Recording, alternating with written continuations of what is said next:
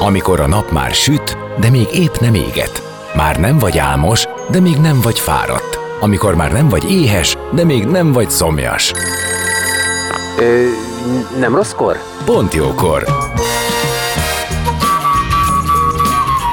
Fényterápia Fehér Mariannal a Rádiókafén.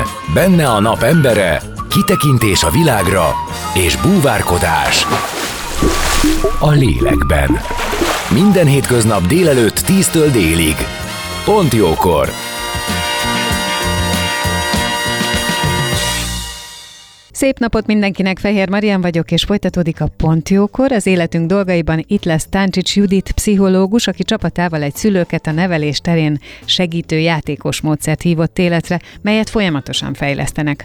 A mesék erejét és világát segítségül hívó Plukidó használja a digitális világ vonzerejét, mégis analóg módon hat, és a gyerekek figyelmét a minket körülvevő világra irányítja. Roppant érdekes lesz, maradjatok és hallgassátok. Zene után már is kezdünk.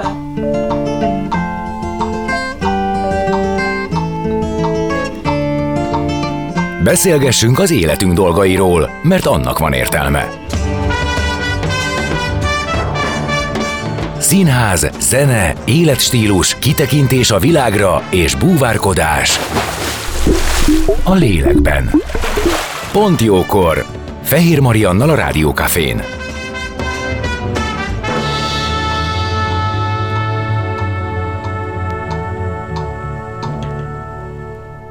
Szép napot mindenkinek, Fehér Marian vagyok, és vendégem itt a Pontjókorban Táncsics Judit pszichológus, akit köszöntök. Szia! Szia Marian, jó napot kívánok! És nem csak a pszichológus mi voltod miatt vagy itt, hanem többek között egy startup miatt, ugye mondhatom a Plukidót egy startupnak, ami, aminek az volt a célja, hogy különböző játékokkal, konzultációs szolgáltatással egy segítséget nyújtsatok a szülőknek a gyereknevelés terén, és ez nem is most kezdődött, hanem azért már jó néhány évvel ezelőtt. Képzeld el, hogy az a gondolatom, hogy egyike vagytok az elsőknek azok közül, akik megpróbálták felvenni a harcot a gyerekek figyelméért igen. a digitális világgal úgy, hogy a digitális világ bizonyos eszközeit viszont alkalmazzák. Igen, igen, igen. Csak kijöttem a mondatból. Igen, most azt hiszem, hogy fel, felülelted az eszköztárunkat. Ugye alapvetően a, a gyerekek figyelméért azért gondoltuk, hogy meg kell küzdenünk még, még amikor kizárólag gyereknevelés segítő eszközöket készítettünk. Ugye akkor a, azért a szülő-gyerek konfliktus mögött sokszor van az, hogy igazából nem érti egymást a két fél, és itt a szülő egy nagy lépést tehet akkor, hogyha olyan kommunikációt alkalmaz, ami a gyermek számára ismerős, ez a mesevilága. Tehát mi alapvetően a mesékkel dolgozunk, de ez amúgy saját tapasztalat volt? Tehát akkoriban, amikor ezzel elkezdtél foglalkozni, akkor a te gyerekeit éppen egy idevágó életkort éltek? Abszolút, igen. Tehát, Aha. hogy pszichológusként és alapító társammal együtt ezt úgy gondoltuk, aki amúgy szociálpedagógus, hogy hogyha nekünk is nehéz, akkor, akkor mi lehet a többi szülőnek, mennyire uh-huh. lehet ez nehéz, és elkezdtünk velük sokat beszélgetni. Hát ez ugye a helyzetből adódott, hiszen kisgyerekeink voltak, és azt tapasztaltuk, hogy, hogy nagyon, tehát a gyerekek viselkedését nagyon meghatározza az, hogy a szülő éppen milyen hangulatban van. Tehát mi elsősorban arra kívántunk hatással lenni, hogy a szülő, különösen többnyire azért az édesanyja, a hangulatára hatással legyünk. Ugye ő ő nagyon sokszor frusztrációt él meg, azt gondolja, hogy nem jól csinálja, amit csinál, és, és ebbe próbáltunk meg beavatkozni úgy, hogy az a gyereknek is jó legyen. Tehát tulajdonképpen a, a szülő kicsit teker a hangulatán azzal, hogy elkezd arra figyelni, amit a, a gyermeke jól csinál, aminek közösen tudnak örülni, és ez hat a gyerekre, és innentől kezdve ugye meg van erősítve abba, abba a viselkedésben, ami a szülőnek is jó érzést okoz, jól tudnak együttműködni a, a hétköznapokban, és, és ezáltal egy, egy, sokkal élhetőbb, együttműködőbb légkör alakul ki. Hát ehhez kellett a mese, a mese, a játék, a humor világa, ami, ami sok esetben egy-egy szülőnek, amikor így nagyon benne van a, a napi rutinban, akkor, akkor kiesik, mert, mert nem erre figyel éppen, hogy Egyik most... oldalról, másik oldalról meg nem is mindenkinek van, tehát azért ezt csak ki kell mondani, hogy egyáltalán nem biztos, hogy attól, hogy valaki szülő, attól ő meseközpontú, attól ö, tud humoros lenni, attól az ő humora az megfelel a gyerekének. Szerintem hát sőt, vannak életkorok, amikor kifejezetten nem felel meg, meg amikor ez az egész így elsiklik egymás fölött, és én tudom, hogy nekem pont ezt tetszett ebben az egész módszertamban, hogy ötleteket adott hm? hogy hogyan is lehetne ezeket az utakat megtalálni. És szerintem az is egy fontos dolog, hogy mindaz, amit te most elmondtál, vagy amiről beszélünk, hogy utakat kell keresni, ez is nyilvánvalóvá vált. Mert lehet, hogy ezt nem tudták sokan megfogalmazni, hogy itt tulajdonképpen arról van szó, hogy nem találom az utat a gyerekemhez. Igen, igen, igen. Vagy, vagy egy kicsit máshogy kell próbálkozni, mert akkor sokkal eredményesebb leszek. Tehát mindig én azt szoktam mondani, hogy a, a gyerekeket, különösen már a mai gyerekeket, sokszor meg kell lepni. Tehát, hogyha benne vagyunk uh-huh. egy meddő vitába, és minden nap ugyanaz a probléma, akkor abból nagyon nehéz kijönni, mert a szülő már el van feszülve. De ha csinál valami váratlant, valami olyat, amire a gyerek nem számít, használjon ahhoz mesés fordulatokat, de akár teljesen mindegy, hogy mit valami más, mint amit megszokott, akkor ebből kimozdul a gyerek, és akkor van mit, van mit tenni. Különben nagyon nincs értelme, csak mind a két fél egyre idegesebb lesz és feszültebb. De ha én most megint rugózok azon, hogy van olyan szülő, aki nem ismeri ezt a, a, a tehát nincs az ő életébe, vagy nem is volt ez a mesésség, meg a mesébe kapaszkodás, az szerinted hogyan tud rátanulni a ti általatok kínált módszerekre? Kell egy jó adag önismeret, megnyitottság, vagy egyszerűen csak elsajátítható? Az önismeret sosem már, de itt alapvetően mi úgy, ö, úgy készültünk. Eleinte az volt a, a tervünk, hogy készítünk egy eszközt, egy, egy, egy játék tulajdonképpen, ami beépíthető a család otthonába, hogy nem írunk hozzá tartalmat, nem írunk hozzá meséket, hanem adunk pár példát, és elvárjuk a szülőktől, hogy találja ki az ő saját meséjét a gyereknek. Na most ez nagyon nem ment, tehát azt láttuk, Aha, hogy rengeteg ez a kreatív. Hát erről így beszélünk, van, így van, hogy ez nem biztos, hogy valaki. Igen, azt De ez volt a Plukido Manosztoria, ugye, ami még eleinte egy ilyen hűtőre rakható tábla igen, volt. Igen, igen, így van. Táblajáték. igen, abszolút analóg és, és akkor elkezdtünk azzal foglalkozni, hogy mik is azok a tipikus helyzetek, amik a legtöbb családban előfordulnak, mint nevelési Például. probléma helyzet, és a dactól kezdve az agresszióig feltártunk 12 olyan területet, nevelési problémakört, ahol, ahol a legtöbbször nincs, nincs egyetértés a szülő és a gyermek között, és ezekre rímelő meséket írtunk mi magunk ami, ami egy ilyen minta, vagy akár egy az egyben használható játékszabály tudott lenni tulajdonképpen a táblajátékhoz, ahol a gyerekeknek a viselkedés és a szülő viselkedése is sokszor hatással volt arra a mesevilágra, amit mi felépítettünk. Tehát elkezdtünk egy történetet, elmondtuk, hogy mi lehet ennek a történetnek a vége, de hogy közben mi történik, az a gyerek, többnyire a gyerek vagy a szülő-gyerek együttműködésének a függvénye. Megvilágítjuk ezt egy helyzetben? Épp most volt egy ilyen ö, problémakör, hogy, hogy volt egy, egy család, ahol a kisgyereknek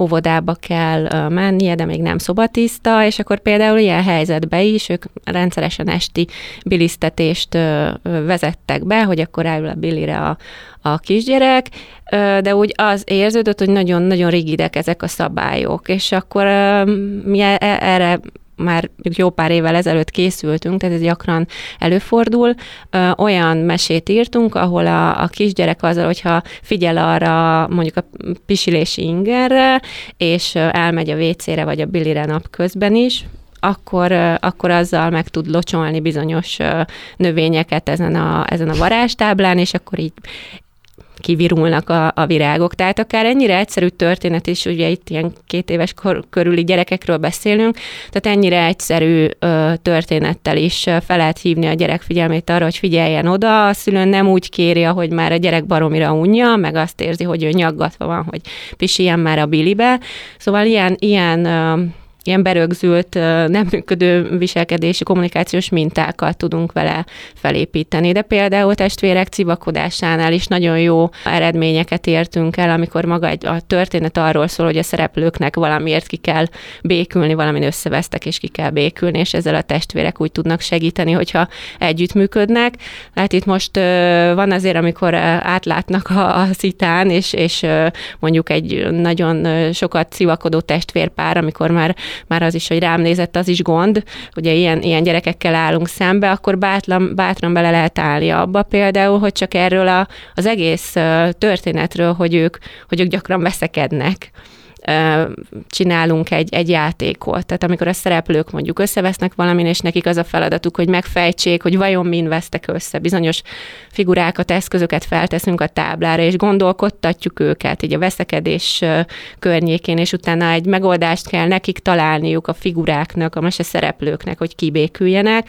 Ez egy olyan ez egy olyan lehetőség, ami, ami azt gondolom, hogy hatással tud lenni, és azt tapasztaljuk, hogy hatással tud lenni a testvér kapcsolatra. Tehát nekik össze kell fogniuk, és akár úgy, hogy pont e, pont e körül a téma körül beszélgetnek, ami a veszekedés és a kibékülés. Tehát nem, nem feltétlenül kell félni, és, és mindig megijedni az ilyen helyzetektől, hanem akár bele is lehet menni, akkor, hogyha ez a mesével egy ilyen jól irányított folyamat tulajdonképpen. Akkor ez nem csak bizonyos helyzeteket old meg, hanem kívülről rá tudnak látni akár a gyerekek is Igen. magukra, illetve a szülők is rá tudnak látni egy-egy szituációra, és ez akár hosszú távon is megoldás lehet. Igen, igen, abszolút. Hát igazából van, aki már évek óta használja van, van olyan család, ahol már kinőtték a játékot, mert mondjuk tíz éves lett a gyerek, és, uh-huh. és, és akár három éves kora óta használta.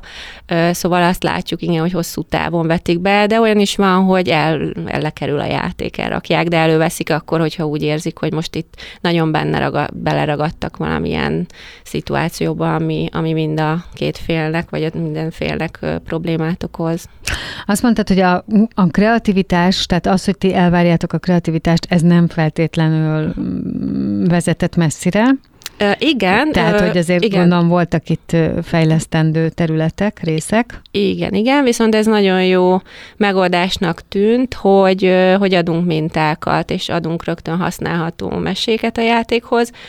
Viszont utána azt tapasztaltuk, hogy, hogy a szülők azt mondják, hogy ah, megírtam én a saját mesémet. Tehát amikor már, már ugye ő tudja használni azokat a történéseket, amiket megtapasztal a gyerek, sokkal jobb, hogyha beépíti, beépíti egy-egy történetbe, és, és ennyi kell csak igazából, hogy elinduljanak, meg ráérezzenek annak az ízére, hogy, hogy, hogy mennyire fontos az, hogy ők hogyan reagálnak az adott, tehát az adott viselkedésre, mert az egy dolog, hogy itt a, a mese szereplőket segítik a gyerekek, de igazából Valójában a, a legnagyobb érték az az, hogy a szülő elégedett és jó érzéssel tölti el az ő viselkedése. Szóval ez, ez mindig egy, egy, olyan, egy olyan élmény a szülőnek, amikor úgy megdöbben, hogy hú, milyen, milyen nagy szerepem van nekem abban, hogy mit hogyan mondok, és milyen eszközöket alkalmazok. És akkor is szépen beletanulnak, és maguk kezdik el a történeteket gyártani. Ez egyáltalán nem baj, hogy ez, tuda, ez tudatosul ö, a fejekben, szerintem, meg az sem, hogy, hogy hajlandóak tanulni, mert nekem az a véleményem, hogy és szerintem ezt már sokan ki is mondták, tehát hogy nem, tényleg nem az van, hogy anyának meg apának születünk, meg családdá tudunk uh-huh. válni, meg elpattan bennünk a csodálatos szülőkapszula, és akkor mindent is tudunk. Csak uh, valahogy ugye volt idő, amikor, amikor nem volt divat arról beszélni, hogy anyaként mi, mi, mi a dolgod, és ezt hogy tanuld meg, mert miért nem tudod. Aztán volt az, amikor mindenről is lehetett, már a legnagyobb szélsőségekről is divat is volt beszélni arról, hogy ez mennyire nehéz, és mennyire tanulni kell. A ti esetetekben meg azt látom, hogy ez egyszerűen csak egy gyakorlati dolog, ami vezet, viszont megadja nekem azt, hogy én a saját tempomba jöjjek rá arra, igen, hogy igen. mik azok a dolgok, amikben hiányosságaim vannak, vagy lehet, hogy nem is hiányosságaim, hanem egyáltalán mik azok a dolgok, amik az én családomba szükségeltetnek, igen, mert vagy, gondolom ez gyereke válogatja, hogy, hogy kinél mi jut be. Én azt is el tudom képzelni, hogy lehet, hogy valahol ez épp nem működik. Igen, hát vagy tudod jobban csinálni, tehát nem feltétlenül csinálod rosszul, csak lehet, lehet máshogy csinálni, és más élményeket meg, megélni azáltal, hogy, hogy ilyen eszközökhöz folyamott. Van olyan, ahol, ahol nem működik. Tehát nyilván ez, azt szoktuk mondani, hogy hát igazából annyira a gyerekek alapvető működés módjára alapoz a játék, hogy bármilyen helyzetből ki tudunk jönni győztesen, hogyha a szülő cinkosunk, és cinkosa ennek a mesevilágnak, akkor, akkor kell kérni segítséget, és, és biztos, hogy fogunk találni. Tehát az, hogyha a, a gyerek kompetensnek érzi magát bármiben, az neki egy olyan, olyan örömöt nyújt, amit, amit nem fog kihagyni, csak megfelelően kell ezt neki tálalni. Volt már olyan gyerkőc, aki, aki rá, ráérzett arra, jó, hát ez az a szokásos szülői elvárás, csak egy kicsit máshogy van megfogalmazva, és akkor haigálta messz, messzire a mesélő manókat, és nagyon jó fej volt a szülő, mert nem kétségbe esett, hanem felhívott minket, és elmondta, hogy mi a helyzet, és egy picit jobban bele belemásztunk. Tény, hogy azért ilyenkor kifakadjuk a szülőt, kicsit rákérdezünk, hogy mit, hogyan szoktak csinálni, és akkor, akkor tudtunk olyan javaslatot adni neki, amitől utána használták éveken keresztül. Tehát de tényleg nem szabad feladni, ha valaki ezt szeretne változást, akkor, akkor ezt el lehet érni, mert itt, amivel valójában mi dolgozunk, az a gyerekeknek a fantázia világa és a kompetencia élménye. Tehát ez két igen nyerő terep. Most zenélünk egy kicsit, aztán visszajövünk, és folytatjuk a beszélgetést vendégemmel Táncsics Judittal, aki pszichológus, mert hogy rá fogunk térni a Plukidő applikációjára is, ugye, mert azért egy ponton túl be kellett itt, itt szerintem kapcsolni ezt a részt a, is, tehát hogy az igen. analóg átmenjen a digitálisba. Szóval a zene, és aztán innen folytatjuk. Maradjatok ti is.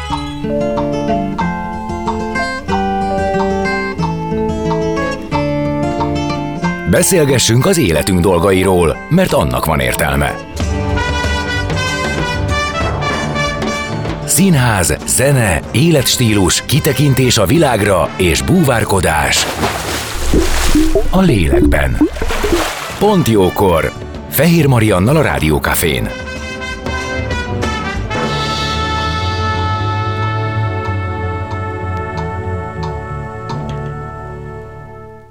Szép napot mindenkinek, Fehér Marian vagyok, vendégem továbbra is Táncsics Judit pszichológus, és a Plukido módszerről beszélgetünk, amely tulajdonképpen ugye egy családi történetnek indult, vagy egy családi történetből indult, hogy a saját kiskorú gyerekeidnek az együttműködését fokozd az életben, és a meséket hívtad, de nem csak te, hanem akikkel együtt csináltad, tehát hívtátok segítségül. De hogy aztán ebből lett egy ilyen startup, vagy egy vállalkozás, és ez a Plukido módszer igyekszik a hatékonyságát több területen is megmutatni, és készült belőle egy applikáció is, mert hogy az analóg mm, táblajátékból azért csak ki kellett jönni, elindulni a digitális világ felé, hiszen a cél a gyerekek inger küszöbének az átütése. Így van. E, ezért is, bár, a, bár az analóg játék is nagyon jól működik, még, még azóta is, amióta... Igen, amióta... csak gondolom, hogy egy bizonyos kort elérve, nem? Már lehet, hogy a digitálisra jobban meg tudod fogni a gyereket. A digitalizációra nem pont ezért volt szükség, hanem a, ahogy említettem, hogy a, a táblajátékoknál is igyekeztünk lefedni majdnem minden nevelési helyzetet, amiben egy szülő kerülhet problémaként. És volt egy olyan probléma helyzet, amire az analóg játékkal nem tudtunk megoldást kínálni, ez pedig a hosszú autós utazás, vagy a hosszú utazás, amikor mész a gyerekkel síelni a nagyihoz, több száz kilométer autópálya, tök unalmas, mit csináljak vele, és erre a játék nem volt alkalmas, bár megpróbáltuk, de, de akkor jött az ötlet, hogy mi lenne, ha ezt a digitalizációval és GPS technológiával oldanánk meg, és az, ez az applikáció így született meg. Alapvetően a, arra a célra, hogyha mész az autóval valahová, akkor milyen klassz lenne arról mesélni, amit látunk magunk körül. Tehát a szülő megpróbálja, sok esetben vagy játszik valami szójátékot, visz magával játékokat, megpróbálja lekötni a gyereket, megpróbál mondjuk kreatív lenni, vagy meset CD-t készít be, amit azért valljuk be megún a szülő, és mi egy olyan, olyan tartalmat szerettünk volna készíteni, amit a szülő, a gyerek együtt tud hallgatni, és mindenkinek izgalmas. Már pedig az, hogy ha mész az úton, és amit látsz magad körül, az kerül beépítésre egy mese folyamba, az, az izgalmas. Tehát ezt gondoltuk, hogy izgalmas lesz, és a tapasztalatok is ezt mutatták, hogy, hogy ez, ez nagyon érdekes. Tehát hirtelen megjel, megjelentek a, az apukák, mint, mint plukidó felhasználók, mert ez nagyon izgalmas volt számukra is, hogy honnan tudjuk, hogy merre járunk, és itt most mi mesélünk nekik a piros-fehér csíkos toronyról, vagy a levendula mezőről. Tehát ez nagyon érdekes volt, és, és igazából így jött a digitalizáció de ezt úgy kell elképzelni, hogy elindulunk a bármelyik autópályán, de mondjuk vegyünk egy népszerűt, az M7-es, mert megyünk a Balatonra, és kísér minket az applikációs mesél? Igen, eredetileg autópályán működött, most viszont bárhol, még a Zsák utcában is mesélünk neked arról, amit látsz, vagy a, arról, ami, ami körbevesz benneteket. Hát sok térképészeti munkával elsősorban, nagyon sok autóutat, autópályát, várost, pici városi utakat fettünk, fedeztünk fel, térképészeti munkát csináltunk rajtuk, és, és a látnivalókat tulajdonképpen kategorizáltuk, illetve mese kategóriákat Tehát ezt írtunk. jól gondolom, hogy ebbe, tehát ebben emberi munka van, aki oda ment, feltérképezte, lekutatta, kitalálta, elmondta, I- igen, azért itt is a digitalizáció vagy a technológia segítségünkre van, tehát vannak olyan szoftverek, amiket lehet használni az ilyen térképészeti munkára, olyan adatforrások, amik Aha. hozzáférhetőek. Tehát mi tehát ezekkel ez dolgoztunk, is. illetve van, igen, fejlesztettünk egy olyan eszközt, ami videófelvétel alapján tud uh, úgymond poízni, tehát bejelölni rajta a megfelelő látnivalókat, ami illetve azoknak az elérhető a helyszínét, tulajdonképpen a koordinátáit, amihez mi mese, mese részlettel rendelkezünk. És akkor ez az alkalmazás azt csinálja, hogy ha, ha mész az utakon, akkor vagy arról mesél, amit látsz, konkrétan az, ablak, az ablakon keresztül, vagy pedig a környék érdekességeit, nevezetességeit, klassz tudnivalóit építi be a mesébe, így, így tudtuk lefedni az egész országot, tehát most már tényleg egy zsák utcában is tudunk mesélni. Egy ilyen autós alkalmazásnak indult ez, de igazából csináltunk mi már villamosutat is, más közlekedési társaságokkal is tárgyalunk, illetve olyan tartalmak kerültek bele az applikációba, amiben nekünk ugye nagyon nagy tapasztalatunk volt, ez az otthoni mesélés, ez részben a Covid hozta egyébként, amikor uh-huh. mi bővülni kezdtünk, viszont az emberek meg elkezdtek nem utazni, és ekkor döntöttünk úgy, hogy otthoni tartalmakkal bővítjük ezt az alkalmazást. Van benne mesesorozat, van benne szabaduló szoba, amit otthon játszhatnak a, a családok, illetve tettünk még bele olyan uh, geocaching sétákat is, amit uh, kimondottan kisgyerekkel be tudnak járni a családok, közel vannak az állomások egymáshoz, és az is képernyőmentes tartalom, egy icipici interakció van a képernyőn, amikor az adott látnivalón valamit meg kell fejteni a gyerkőcnek, és bejelölni a megfelelő választ a képernyőn, de alapvetően ezek is hangalapú és képernyőmentes tartalmak.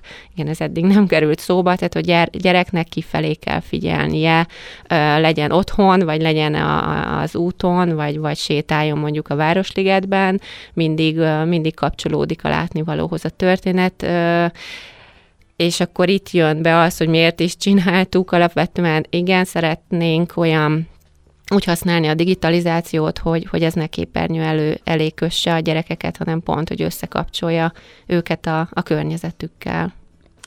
Az, hogy mikkel lehetett ezt fejleszteni?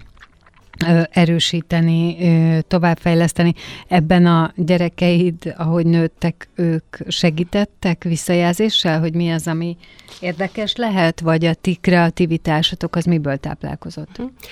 Hát persze, azért a, a gyerekek nagyon sokat segítenek, tehát ö, ö, Orsinak is, akivel együtt kezdtük a, a meséket írni, illetve az applikációt fejleszteni, ugye neki is éppen olyan kis gyerekei voltak, akiket ezzel abszolút le lehetett kötni. Az én gyerekeim szintén ebben a korban voltak, tehát az első meséket velük próbálgattuk, és láttuk a szemükben a csillogást, hogy ez nagyon érdekes, adták az ötleteket, adtak visszajelzést, hogy mi jó, mi nem jó, de aztán egy idő után ráéreztünk, meg nyilván a, a felhasználók is mondták, hogy mit szeretnének, például ez a ez az irány, ami ami így az utóbbi két évben indult el, hogy, hogy nem csak arról mesélünk, hogy itt egy piros-fehér csíkos torony, és arról mi jut eszébe a mesélő Manónak, hanem ismeretterjesztő meséket is írunk a környék érdekességeiről.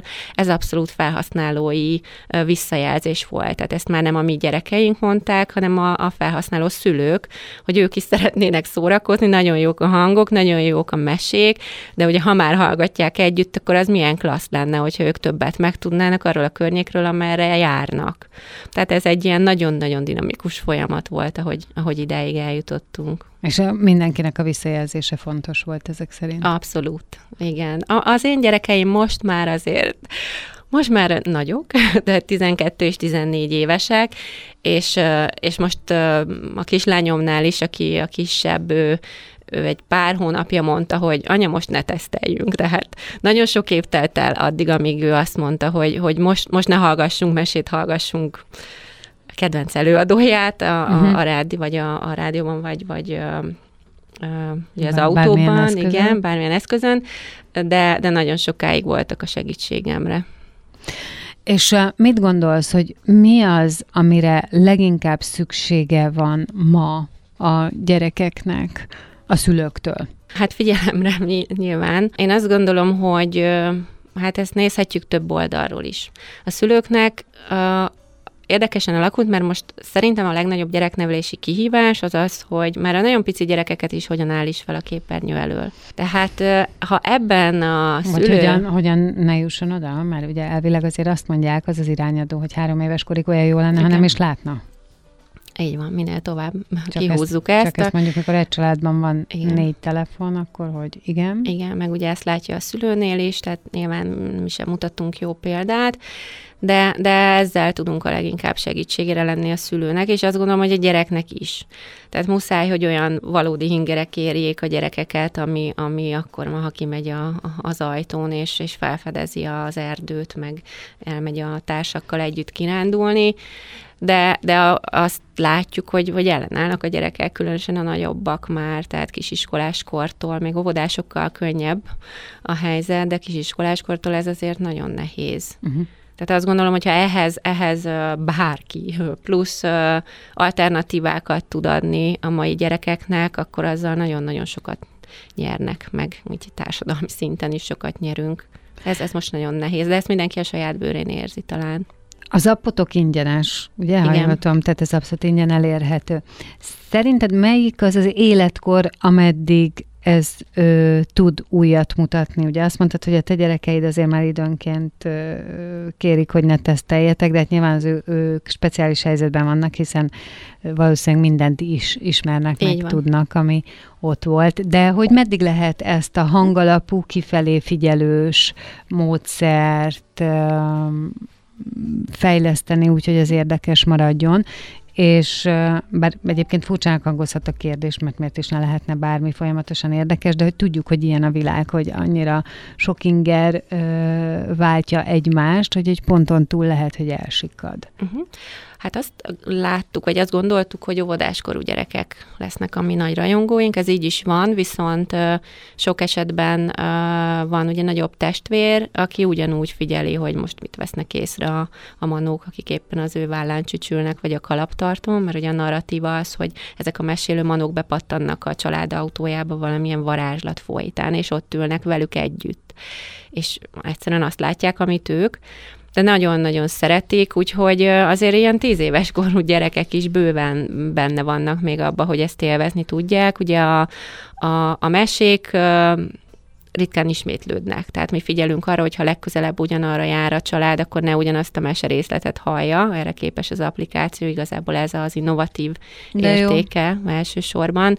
Új mesék kerülnek bele, új utakon járnak, mást fog hallani. Tehát itt nem egy ismétlődő mese folyamot hall, hanem folyton megújul. És hát ez az az ingerkeresés, ami van a gyerekekben, ez, ezt abszolút támogatja. Tehát nagyon érdekes nekik, nem csak azért, mert látják, hanem mindig, mindig új tartalom jön, illetve illetve arra is figyelünk, hogy ezek azért ilyen mikrotörténeteknek szoktuk nevezni. Ugye van egy átölelő kerettörténet, hogy épp miért kerültek oda a manók, majd el is köszönnek, amikor kiszállnak, vagy a család megérkezik a, az úti céljukhoz. De közben mikrotörténetek váltakoznak, és ezeket variáljuk úgy, hogy a leg, legizgalmasabb élmény legyen a, a családok számára. Hát ez, ebben azért van pár év fejlesztés, technológiai és tartalmi is egyaránt. Mm, az jutott eszembe, hogy ugye van egy olyan kor, kisgyerekkorban, egészen pici korban, amikor 416-szor kell megnézni ugyanazt a mesét. Igen. Aztán az én emlékem az, hogy az ilyen nagy slágerfilmek, amik ilyen fontosak voltak valamiért a, a korban, azokat nagyon sokszor láttuk, és talán kívülről is tudjuk. Mondok egy Grízt, egy Dirty Dancing-et, mit tudom, tehát nyilván kinek mi, a, ki volt, mi volt az ízlése. És hogy van ebben szerintem valami jó, amikor egy történetet annyiszor hallottál, hogy hogy ezt egyet idézel belőle mondjuk egy-egy élethelyzetben. És hogy érdekes, hogy közben pedig a törekvés az az, hogy újat, újat, újat, újat uh-huh. adni. Igen, mondjuk pont ez a, ez a dinamika volt az, ami miatt nem aggódtunk, hogyha újra jön egy történet, mert nyilván hát igen. ahhoz rengeteg órányi tartalmat kellene írni, hogy soha ne ismétlődjön, de, de például a, a szülők szokták mondani, hogy fú, most de jó, már megint volt a Csíkozó Mikozó című mese, ami amúgy egy gyakran akár többször is előkerül, nem egy utazás alatt, de mondjuk a következő héten, hogyha valaki rendszeresen használja az applikációt, de nagyon szeretik a szülők is, tehát nevetnek rajta, valószínűleg beépítik a kommunikációjukba is az egyes szereplőknek a, a mondandóját, vagy amiket megtudtak tőlük, illetve az nagyon jó szerintem, hogy hogy elkezdtünk, hát már jó régóta profi szinkron színészekkel dolgozni. Tehát az a, az a játék, hmm. az a hangjáték, amit kap a család, az lenyűgöző. Tehát nagyon, nagyon jó együttműködésünk van a színészeinkkel, és tudják, hogy mit hogyan szeretnénk, most már nagyon megtalálták a, a mi hangunkat, mi meg az őket, és így, így ez is nagyon élvezetes a családnak, a szülőnek is. Mutatunk is gyorsan egy részletet, hogy jobban elképzelhető legyen. Az Istállós kői barlangnál cserél eszmét a három manó, akiknek hangját Simonyi Balázs, Molnár Levente és Molnár Ilona adja. Ajaj, Pajtik, most olvasom a Manó kalandorok kézikönyvében, hogy errefelé bivaj mamutok, meg ősbölények élnek. Mit gondoltok, biztonságban vagyunk tőlük itt az autóban? Mutasd csak azt a könyvet! Na hát, hiszen ez a leírás az ősidőkben készült. Vár csak, egy frissítő varázslattal megnézhetjük, mi a helyzet napjainkban. Abrakadabra, mutasd, mi van ma! Nos, úgy tűnik manapság már csak az istállóskői barlang őrzi a régélt állatfaj nyomát. Vajon készítettek mamutagyarból amulettet a barlang lakó ős emberek? Szívesen felpróbálnék egyet. Azt hiszem, alaposan le kellene kicsinyítened, hogy a nyakadba vehest. Na szóval ez volt a részlet, és akkor még egyszer az Istálós kői barlangnál beszélgettek a manók. Simonyi Balázs, Molnár Levente és Molnár Ilona voltak a manók hangjai. De akkor menjünk is tovább. A tapasztalataid alapján Magyarországon egy startup elindításával. Hát nagyon küzdős. Nem is az elindítása, hanem a fenntartása. fenntartása. Igen, tehát az, Meg az, hogy, hogy meg... tovább fejlődjön, az, uh-huh. hogy legyenek partnerek benne. Igen, igen. Tehát ez, ez egy ilyen nagyon ö, nagy kísérletezés. Tehát nyilván vannak terveink, voltak is terveink, például az applikációval kapcsolatban, amit az élet felülírt. Tehát most azt látjuk, hogy ö, a jelenlegi terveink alapján a, úgy, tudunk, úgy tudnánk fejlődni még tovább, azért most már 80 ezer család választott minket, tehát rengeteg felhasználónk van, úgy tudnánk tovább fejlődni, hogyha adott akár turisztikai destinációkhoz, kirándulási helyekhez, célpontokhoz kötődő tartalmakat kezdenénk el a, a családnak adni, úgy, hogy onnantól indítjuk, amikor ők még otthon vannak, vagy akár eszükbe se jut elindulni valahova kirándulni.